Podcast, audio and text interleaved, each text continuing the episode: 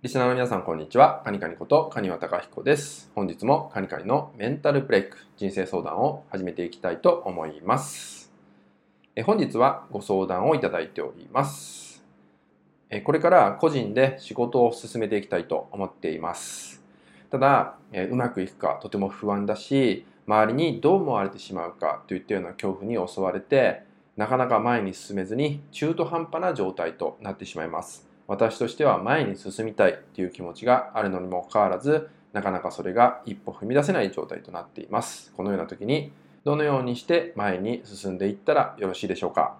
といったようなご相談となります。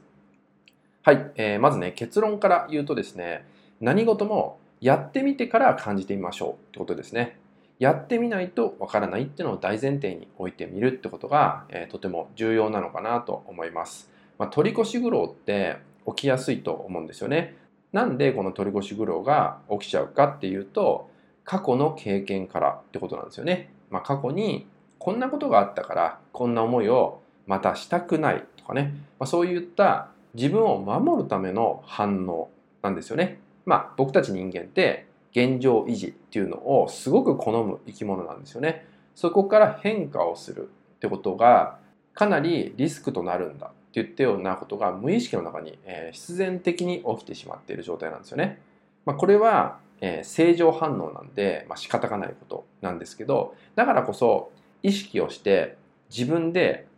前に進んでまず経験してみるまずやってみるっていう意識を持たないと、まあ、進まないんですよね。なのでやってみないとわからないんだっていうことを前提に動いてみるってことですね。でもしね過去と同じような事柄を進めていくっていうね状態もあると思うんですよ。そういう時ってもちろん